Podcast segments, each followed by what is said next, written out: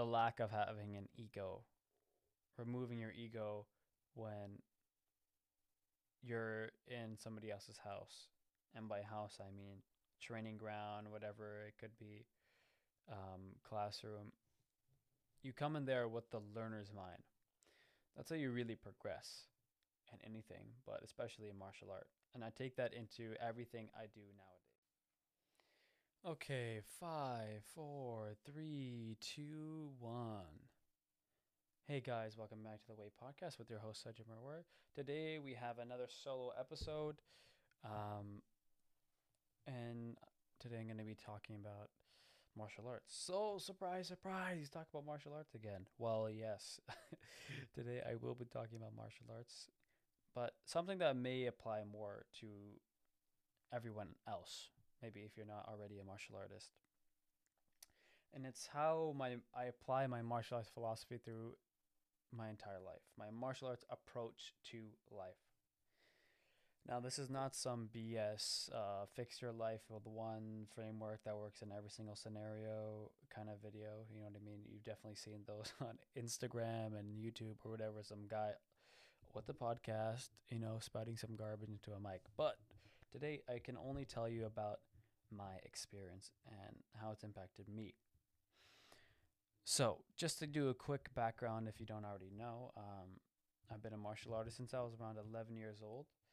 I started um, with Brampton Muay Thai, and I've continued Muay Thai. I trained with them up until 17.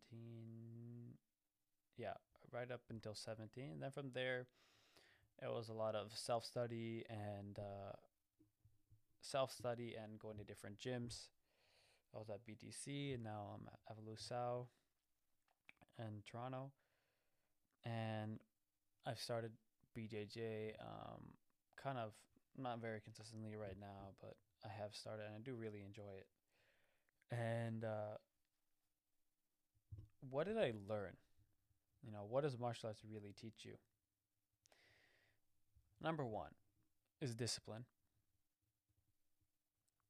Um, and I think you know that's a given. That's what everyone really knows about martial art, especially if you're on the more traditional side. There's a lot of discipline in terms of hierarchies and all this kind of stuff. But in Muay Thai, there are no belts. It's based in a war martial art turned into a combat sport. So it's kind of a hybrid, I would say, between a sport and a martial and a martial art.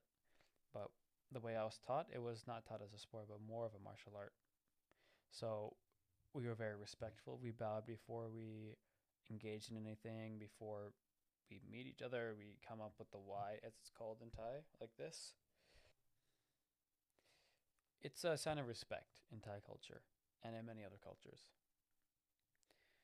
And uh, that was taught not only through the ceremonial kind of uh, means, but obviously the, the physical. You know, nobody wants to run 20 minutes every class and do burpees and do this. Uh, you know, the fun stuff is learning the technique, but you also got to do the hard stuff like kicking the bag 300 times, teeping the bag, front kicking the bag. And that builds discipline and that applies in your life in other ways. Another thing is confidence. That's something I definitely lacked as a as a kid. And what it taught it taught me to really embrace who I was, not really hide it from anyone. And I think it really helped me come into myself um, and really learn who I was during a time when most kids don't really know what the hell is going on. I had slightly more, I guess, bearing on what I wanted to be. At least I was confident enough to show it. Um, um, another thing is could be defined as uh, egolessness, the lack of having an ego, removing your ego when you're in somebody else's house. And by house, I mean training ground, whatever it could be, um, classroom. You come in there with the learner's mind. That's how you really progress in anything, but especially in martial art. And I take that into everything I do. Okay. now, how do I apply these three main things that I've learned from martial art? First off, discipline is something that I incorporate into my life, especially in terms of physical um, as exercise. So, you know, I don't have to think. I don't think about exercising. It's like brushing my teeth every day. I shadow box everywhere I go, which is, you know, mostly annoying to everyone else, but it's fun for me. I it's almost like I can't stop, right? I just whenever I'm standing still, I'm always, you know, whatever throwing punches, whatever elbows, all that kind of stuff. And may, I'm always practicing. Uh, I hit the bag whenever I can. I go to class to train. Um, and I just can't not do it. And that's what was taught to me by martial art. So, martial art teaches you to be consistent with your exercise and your study. Another thing is confidence. That's something that can be applied probably almost just as broadly as discipline. Confidence in myself in each area that I try to progress into, which is kind of it, seems contradictive, but also goes hand in hand with the learner's mind and egolessness, because there's a fine line between confidence and arrogance. But with a level of confidence that is proportionate to your level of an uh, of your level of skill, while entering into something new, not being overconfident, knowing your position and respecting those who know more than you and are willing to sacrifice them their time or their bodies or themselves in general just to teach you something. It's important to recognize that in each field. So whenever i start something new a new job new class i come in there with that learner's mind without ego. Because if you really want to succeed in something you can't go in there thinking you already know everything. It's about coming in with a blank slate and leaving you ego at the door because in martial art, it's gone like that. If you come in with an ego, you'll get your ass handed to you real fast, and it won't be. It won't. Doesn't even have to hurt. It'll hurt here. Um, and not on the rest of your body because when somebody is much more skilled than the other person, they don't need to hurt the other person to hurt their ego. You can outskill them. They won't be. T- they won't touch you and they won't you know they won't be able to contend at the same level even though you're going much lighter and another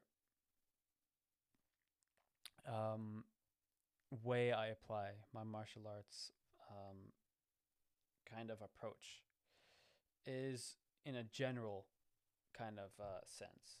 So I do approach situations that are difficult with the idea of it um, being like uh, a physical exchange, like combat.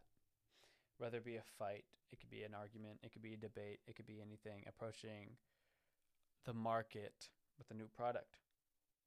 Taking that martial arts mindset and applying it there is so effective. For example, in an argument, just like in a, an exchange, you don't fight with emotion you need to use your facts and your logic and that's the only way not only to win because remember in martial art it's not about winning it's about learning right? I'm not there to fight.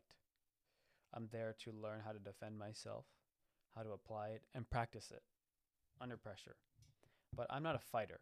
I'll, never say that because it's out of respect for anyone who really is. Martial art teaches you that you approach situations like an exchange.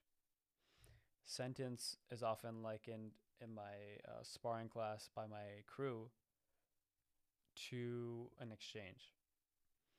A debate is like a back and forth sparring session. An argument is when you dominate one other person physically. And in a martial arts context as well.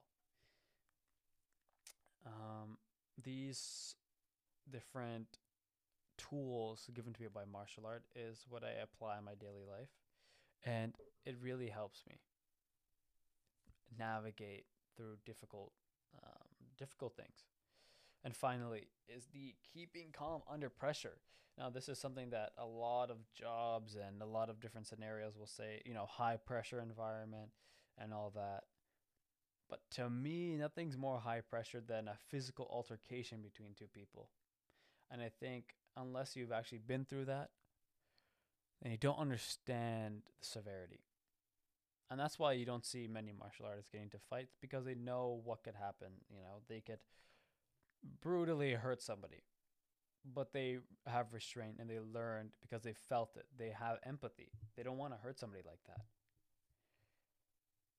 And having that calmness under pressure allows you to do that, allows you to think without emotion in scenarios where thinking with emotion would be detrimental. Like in an argument, like in a debate, like in business, uh, approaching the market with emotion and not looking at it in some objective way is just foolish. Right? Of course, there's the, it's not to be devoid of emotions. That's not what I'm saying. I'm saying when emotions are not as efficient um, in making correct and efficient decisions, then we have to step back and detach from the scenario to really view it in, a, in an objective way. And yes, that is uh, all I have for you guys today. You know, if you guys enjoyed this episode, uh, give it a like. save it to your downloads on Spotify or uh, Apple Podcasts or whatever. Give me a comment, like, you know, let me know if you guys like this kind of stuff. And yeah, follow us on Instagram, and I'll see you guys next week.